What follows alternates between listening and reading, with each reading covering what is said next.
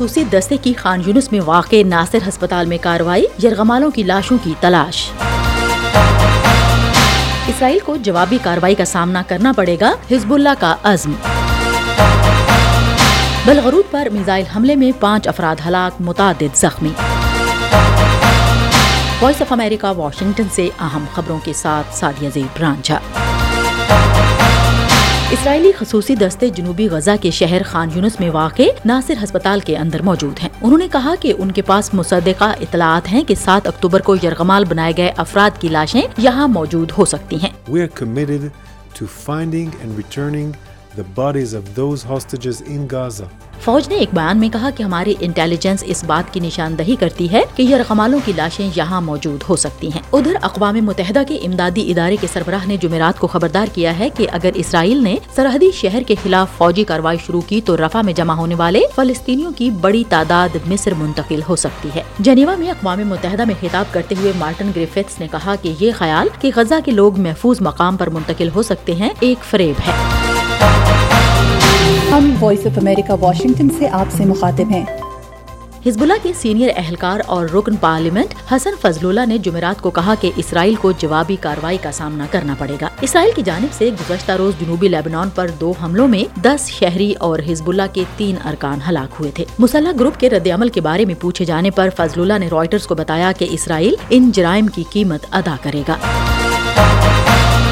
امریکی central command نے کہا ہے کہ امریکی افواج نے ایران سے جدید روایتی ہتھیار اور دیگر مہلک امداد قبضے میں لے لی، جو اٹھائیس جنوری کو بحیرہ عرب میں ایک بحری جہاز پر یمن کی حوثیوں کے زیر قبضہ علاقوں کے لیے روانہ کی جا رہی تھی۔ یمن میں حوثی باغیوں نے نومبر کے وسط سے بین الاقوامی تجارتی جہازرانی کے خلاف بارہا ڈرون اور میزائل داغے ہیں۔ ان کا کہنا ہے کہ وہ غزہ میں اسرائیل کی فوجی کاروائیوں کے خلاف فلسطینیوں کے ساتھ اظہار یکجہتی کر رہے ہیں۔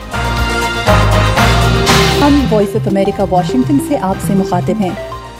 بلغرود کے گورنر کے مطابق روس کے بلغرود پر کیے گئے میزائل حملے میں ایک بچے سمیت پانچ افراد ہلاک اور پانچ بچوں سمیت اٹھارہ زخمی ہوئے ہیں۔ روس کی سرکاری خبر سا ایجنسی آر آئی اے نوستی نے کہا کہ بلغرود میں ایک شاپنگ سینٹر کو نشانہ بنایا گیا۔ وزارت دفاع کے زیر کنٹرول ایک ٹیلی ویژن چینل نے بتایا کہ میگنٹ شاپنگ سینٹر کے قریب چھ افراد ہلاک ہوئے ہیں۔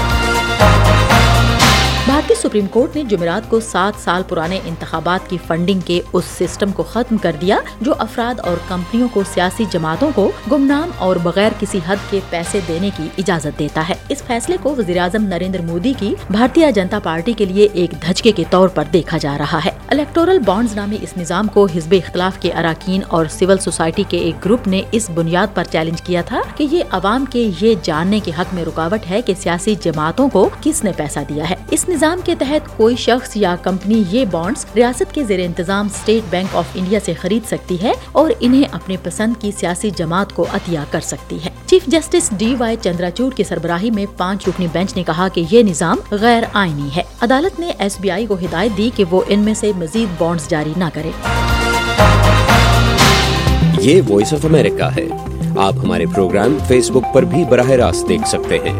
پتا ہے Facebook dot com slash V O A Urdu Houston میں قائم نجی ایروسپیس کمپنی کے ذریعے تیار کردہ مون لینڈر جمعرات کے اوائل میں امریکی ریاست فلوریڈا سے چاند کے سفر پر روانہ ہوا۔ نصف صدی سے زیادہ عرصے میں یہ چاند پر جانے والا پہلا امریکی مشن ہے اور جسے نجی ملکیت والے خلائی جہاز کے ذریعے لانچ کیا گیا ہے۔ جب لینڈر نے اپنے سسٹمز کو طاقت دینے اور خود کو خلا میں سمپ دینے کا ایک خودکار عمل شروع کیا، تو ہیوسٹن میں مشن کی کاروائیوں کو اس کی جانب سے پہلے ریڈیو سگنل موصول ہوئے۔ منصوبے کے مطابق یہ لینڈر ایک ہفتہ طویل پرواز کے بعد بائیس فروری کو چاند کے قطب جنوبی کے قریب لینڈنگ کرے گا۔ اور اگر کامیابی ہوئی تو یہ پرواز انیس سو بہتر میں اپالو کے چاند مشن کے بعد سے کسی امریکی خلائی جہاز کے ذریعے چاند کی سطح پر پہلی کنٹرول شدہ لینڈنگ ہوگی اور کسی نجی کمپنی کی جانب سے بھی یہ پہلی پرواز ہوگی۔